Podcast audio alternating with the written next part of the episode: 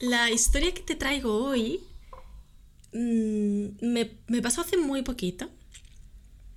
Eh, a veces em, veo pequeñas historias a mi alrededor, sobre todo con niños. Es, es, es, habitual encontrarse niños interactuando con sus padres cerca de, de ti, a menudo por la calle o, o en, en, este tipo de situaciones. ¿no? se puede aprender mucho observando eh, por supuesto no suelo, no suelo intervenir porque suelo bueno, dar, dar espacio a que cada, eh, cada familia encuentre su camino, cada niño encuentre su camino, ¿no? A no ser que alguien me, me pregunte a mis sesiones. Pero me parece siempre muy curioso muchas, muchas acciones o muchas... Eh, me invitan a la reflexión ese tipo de observaciones, ¿no? Y la historia que te cuento me pasó hace muy, muy poquito, justo este mismo verano en una piscina. Y, eh, y, la situación era la siguiente. Yo mm, estaba tranquilamente sentada, la, situación, la, la, piscina estaba bastante vacía. Yo estaba sentada sola en un borde de la piscina, eh, simplemente remojando la, los pies, muy a gusto. Y veía a, a, una madre con dos, con dos niños que estaban también disfrutando de la piscina. Uno de ellos era mayor, tendría 8 años, 7, 8 años, quizás 6, 7, más o menos no recuerdo exactamente, que bueno, estaba jugando a su bola, chapoteando, es lo, normal, ¿no? Y eh, también había un niño mucho, mucho más pequeño, eh, un hermanito mucho más pequeño que mmm, rondaría el añito, muy, todavía muy bebé. Em, y, que la madre estaba intentando em, introducirlo dentro del agua poquito a poco, que, no sé, compartir con él la piscina también, ¿no?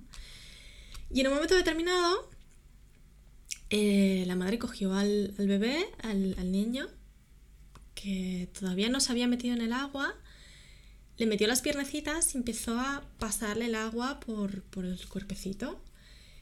Cosa que el bebé o el niño, si, no está acostumbrado a experimentar eso, la diferencia de temperatura es muy grande, es una impresión para un niño tan pequeño, el, cambio de temperatura que todavía no lo procesa su cabeza, no acaba de entender qué está pasando, le resulta terriblemente potente, muy fuerte, una sensación para la que no estaba preparado y eh, muy incómoda, con lo cual el niño empezó a llorar, ¿no? Eh, claro, yo me di cuenta de lo que estaba pasando, yo, yo, yo intuí o, creí ver por, la experiencia que tengo y, la observación, lo que estaba observando, que claro, el niño reaccionó inmediatamente al, al agua, poniendo una cara y después llorando, poniendo un gesto y después llorando, ¿no? Pero la, la madre no lo interpretó de la misma forma que yo. La madre interpretó que estaba cansado el niño está cansado, le pidió a un familiar que también estaba por allí que lo cogiera y se lo llevara. Pero el niño no, quiso irse en brazos de otra persona, se, que, quería quedarse con su madre. Y en el momento que su madre lo sacó del agua y pudo abrazarse a ella, se relajó. Lo cual a mí me, me ayudó quizás un poco como a confirmar que efectivamente el problema no era que estaba cansado, sino que que quizás realmente lo que le había asustado era, era la temperatura del agua. Algo tan sencillo como eso, ¿no? Claro, yo a mí la reflexión que extraigo de aquí es, eh, no todo el mundo está acostumbrado a observar eh, a los demás e incluso a sus hijos, ¿no? O sea, a observar realmente lo que está ocurriendo a observar la cara de tu, de tu bebé, eh, aunque sea tan pequeño, pero un niño tan pequeño no es capaz de decirte todavía, no es capaz de expresar qué fría está el agua, el agua está muy fría, no me metas todavía, o no me mojes así, o todavía no, no, tiene, no tiene esa capacidad de expresión, era un niño muy pequeño, casi un bebé, no, no tenía todavía esa capacidad de expresión. Entonces, en estos casos, la observación de, de la madre o, de, o del adulto que esté con él es tremendamente importante es tremendamente importante y, y hay que deducir a partir, claro. tenemos que, entender o que, o que, pensar qué pasa, ¿no?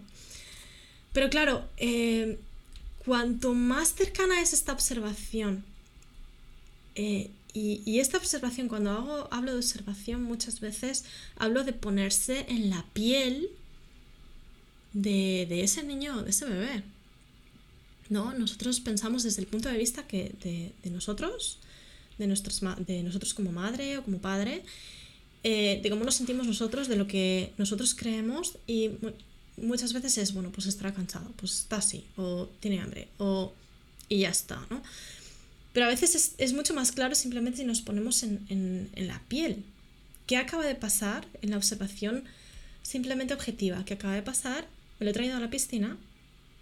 Si ya para un adulto muchas veces el cambio de temperatura es, puede ser eh, grande, para un bebé o para un niño muy pequeño lo puede ser todavía más, que no está acostumbrado a esos cambios bruscos de temperatura, ¿no?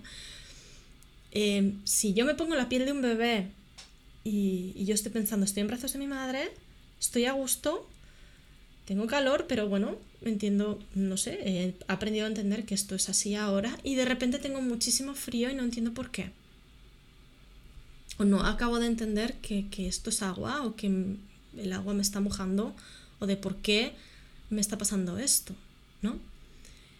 Y, a veces eso es suficiente para, para, para, para empatizar con un bebé, saber lo que le pasa y, eh, quizás parar del agua e introducirlo dentro del agua de otra forma o, aprender a ver qué, necesita un niño en cada momento, ¿no?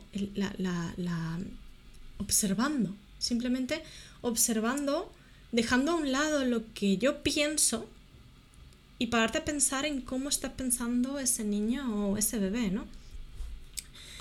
Em, porque a veces la, forma de actuar en consecuencias es completamente distinta, ¿no? O sea, el niño no quiere bajo ningún concepto, o no quería en ese momento bajo ningún concepto separarse de su madre. Sin embargo, la madre decide, en base a lo que ella ha pensado, que eh, lo mejor es sacar al niño a la piscina, dárselo a otra persona y que se vaya por ahí a descansar, dormir, lo que sea. Cuando eso puede generar a su vez otro problema porque el niño en realidad no quiere dormir, no quiere descansar, vuelve corriendo con su madre, etc. ¿no? Puede ser como mucho más confuso. Sin embargo, si te paras a pensar lo que, eh, lo que puede que esté sintiendo mi hijo en este momento, que a lo mejor en un principio no lo sé, pero voy a pararme a observar voy a pararme a, ver cómo está su carita, qué pasa cuando, qué, qué ocurre en su cuerpo, qué ocurre en su carita cuando yo le paso el agua por encima o qué ocurre cuando yo le digo algo, qué ocurre cuando yo hago algo, cómo reacciona. Los niños no siempre empiezan a llorar de manera inmediata, suele haber un gesto, suele haber una reacción previa antes, de desagrado, de disgusto, de, de lo que sea. Eh, y en función de cómo observo eso, mi, reacción o mis decisiones pueden ser completamente distintas. Eh, y, esto se va trasladando, eh, puede convertirse en un hábito para unos padres según ese niño va creciendo. ¿no? O sea, si ya de, de pequeños nos acostumbramos a observar, a ponernos en la piel de un bebé o de un niño tan pequeño, cuando ese niño vaya creciendo, nosotros tendremos ya la costumbre de ir observando qué ocurre, observando qué necesita y poniéndonos en su piel, empatizando mucho más, tomando unas decisiones que quizás, o no, es arriesgado decirse que siempre serán las adecuadas, ¿no? Pero que, quizás se, son más acertadas con lo que él necesita en ese momento. Pero si nos acostumbramos a tomar decisiones directamente, sin mm, simplemente teniendo en cuenta lo que nosotros hemos pensado, lo que nosotros nos hemos imaginado, sin, pasar por ese filtro de, vale, me pongo en la piel de mi hijo, ¿qué, qué ha pasado? ¿Qué, qué, mm, ¿Cómo se ha podido sentir? ¿Cómo se ha qué, qué, ha pasado por su mente? ¿O qué, mm, qué, qué le pasa a él? Voy a seguir tomando decisiones en función de lo que yo creo y me imagino. Y, y sin, tener en cuenta a mi hijo. Todo va a pasar por mi, por mi propia cabeza, lo cual puede hacer que el niño se sienta desatendido. O, o de que llega un momento que una adolescente piense, mi madre no me entiende, mi madre no me escucha, o mi padre no me entiende, mi padre no me escucha. Bueno, muchos adolescentes tienen, esta, pueden tener esta sensación, aunque los hayas tenido en cuenta, pero pueden ser en mayor medida o menor medida. Si es en mayor medida, tenderán a alejarse de sus padres y buscar la, empatía o la atención en otro sitio. Si, es en menor medida, podemos tener una vía de actuación o puede, puede, puede encontrarse un acercamiento de forma distinta porque ya no puedes dirigirte a él como a un niño. Em, aparte de esto, em, también es importante em, darse cuenta de que, sobre todo cuando son bebés, o sobre todo cuando todavía no saben expresarse, la observación, el hecho de que observes, el hecho de que te pongas la piel de un niño, de tu hijo de tu hija, cuando son tan pequeños, no quiere decir automáticamente que sepamos lo que le está pasando. Para mí fue muy obvio en el caso de la piscina ver que, el niño, para mí, a pesar de no conocerlo de nada, fue muy obvio ver que el niño lo que le pasaba es que había sentido un, un, cambio de temperatura muy brusco y se había sentido incomodado, ¿no? Y que por eso lloró. Pero no siempre está tan claro. No siempre tenemos tan claro lo que le pasa a un niño solo con observarlo. No siempre es así, desgraciadamente, ¿vale? Con niños y con seres humanos, en general, con adultos. O sea, el hecho de observar a un adulto o de, o de intentar ponernos en su piel no siempre hace que milagrosamente entendamos, ah, sí, es esto lo que le pasa, ah, sí, es esto lo que siente, ah, sí, esto, ¿no? No siempre va a pasar, y en esos casos, pues tenemos que actuar en función de lo que creamos nosotros o de lo que nos imaginemos como padres o como madres, obviamente. Sin embargo, eh, lo importante aquí no es que seamos capaces o no, o no seamos capaces, lo importante aquí es el hábito, el fantástico hábito de ponerse en el lugar de ese niño o de ese bebé, ¿no? O de como padres y madres durante toda, toda la, época, nuestra época de padres, que bueno, es, es, de por vida, ¿no? Pero sobre todo en la época en la que son más niños y están todavía eh, bajo nuestra responsabilidad, hasta que sean adultos, el hábito y el, y el, de, el hábito de ponerse en, el, en su lugar, de observarles, de verles, de, de, de intentar empatizar con ellos, va a hacer que quizás en unos momentos sepamos lo que pasa y en otros no, pero en otros muchos sí.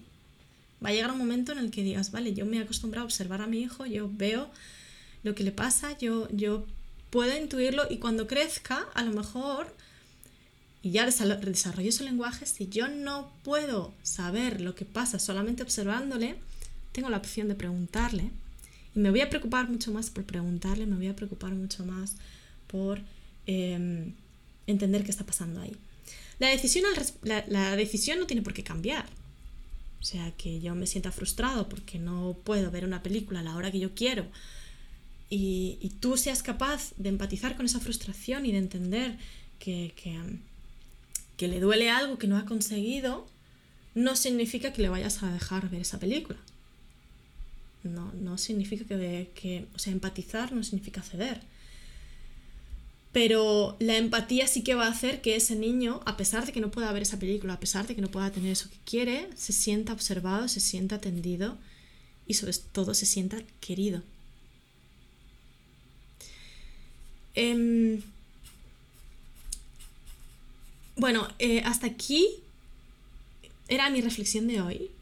Em, la observación para mí es, ha sido muy importante en todo mi, mi aprendizaje, aprender a observar, aprender a ponerme en el lugar del otro y sobre todo en el lugar de los niños, porque eh, hay, pocas personitas, eh, es, poco habitual ¿no? encontrar quien, quien esté dispuesto a ponerse en la piel de un niño y, eh, ponerlo a su misma altura.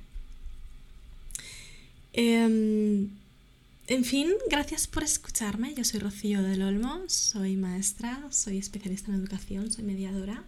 Puedes encontrarme en mi web, rociodelolmo.com. Y si tienes ganas de, de, más, puedes apuntarte a mi newsletter personal, donde comparto eh, con un montón de padres y madres de mi lista eh, recursos y pequeñas reflexiones muy breves por email varias veces por semana y, eh, y todos estos episodios de podcast, mis artículos y, y todo lo demás que, que tengo para, para, para, ayudar en este camino de, tan maravilloso de ser padre o madre. Eh, estás completamente invitado para apuntarte, invitada. Un besazo enorme, espero verte en el siguiente. Un besito.